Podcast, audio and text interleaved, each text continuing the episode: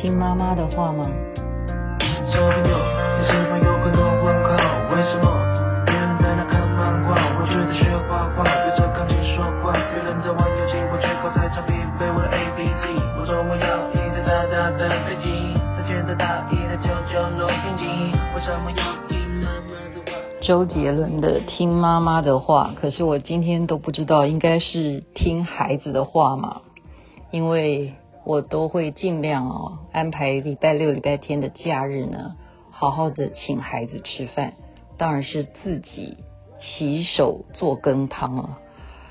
那今天是很特别，因为要了解说他未来要进研究所了。你看孩子已经这么大，竟然讨论什么？因为他的专业部分，然后也是我们现在大家都会常常听到，我们现在台湾的骄傲，对不对？台积电，哦，他告诉我的半导体的这个领域呢，有前三名，第一名是 Intel，第二名就是台积电，第三名是三星。然后他又接着就问我说：“你要不要去了解呃这些事情？”我还真的是不了解，所以今天真的是好好的听孩子的话，不是听妈妈的话。那他就告诉我说：“什么叫 CPU 啊？”我们每天都在电脑电脑的，对不对？因为手机其实也是等于小型的电脑啊。哦，他就告诉我，CPU 就等于像是我们人的脑袋一样，因为它有中枢神经，它可以去按照这个神经的系统去运作，然后去行动。所以 CPU 也就是如同电脑像人的脑一样。那什么是半导体呢？我们常常会听到说，哎呀，我们现在的半导体的这个产业啊，我还真是觉得说，对啊，如果你要我解释什么是半导体，大家参考一下。哎，这是妈妈刚刚做笔记写下来的。半导体呢，就是他他先给我个概念啊，他说什么是导电的？这就是有一种东西叫做它可以传达电的话，它就叫做导体，对不对？那相对的，另外一个就是啊绝缘体，它是不能够导电的。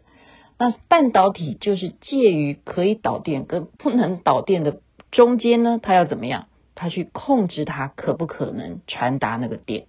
它举例就像是呃一个水库啊，它有这个水闸的这个阀门，对不对？那你如果通电的话，啊这个门一打开，那这个水库的水就流出来了。好比电流就是如此一样，你当有这个电的时候，它就可以流动，它就可以去运作。可是当你控制它说停，那它这个动作就没有，电流就不会过去了，就如水库一样，那个水就不会流过去，就像水库的意思。他这样举例啦啊，我们就听听看就好。那接下来讲的更是恐怖了，呃，就是他妈妈的最大的罩门，就害怕的就是数学，好久没有。讲到这个城市，他说你要了解一个速度，我们都是用什么城市啊？我还真的都忘记了，好简单哦，就是距离除以时间等于速度。妈呀！我一听到这个，我就想起来以前我的数学是多么的不及格啊！然后他就好心的举例给我听，他如同嘛，我们呃，如果说呃五秒钟跑十步，那是不是可以计算出？十秒我是不是就可以跑啊？乘以二嘛，对不对？就等于乘以十的话就是二十。哇，我的妈！他这样举例的话，就是呃，相对的，你如果用举例的方式去看很多数学问题呢，你就不觉得他是有那么的痛苦啊。那他再跟我举例，他跟我举例，我就参考给大家，让你们回忆一下你的数学好不好？他说，其实乘法就等于加法。我说妈呀，儿子，为什么乘法等于加法？他说我举例给你听哈，啊，有十三打的鸡蛋，你的计算方式，你要算它有多少个蛋，你会怎么算？我想说一打是十二个嘛，那十三打那当然就是十三乘以十二啊，然后按照我们以前呆呆的数学就要这样画一个程式这样乘，对不对？然后。二三得六，然后二一得二，然后再换成这样子加乘上去嘛。他说不用啊，他说是不是可以有另外一种想法？我说什么想法？他说你换成十打去乘以十二，就有一百二十颗嘛，然后再来三打再乘以十二，就有三十六颗嘛。所以你其实是用一百二十颗去加上三十六颗，所以等于一百五十六颗啊。同胞们，你们会不会听到这里就觉得崩溃了？然后他说，所以这件事情呢，就演变成我们不一定要把那个呃十打或者是三打变成一定制定的一个呃印象，以后我们就统称把它叫做 A 呀，啊，或者是鸡蛋就叫做 B 呀，或者是什么 C 呀，他就这样说，等于 A 乘以括弧 B 加 C 括弧这样子的一个程式哈，然后它就会相等于。a 乘以 b 加 a 乘以 c，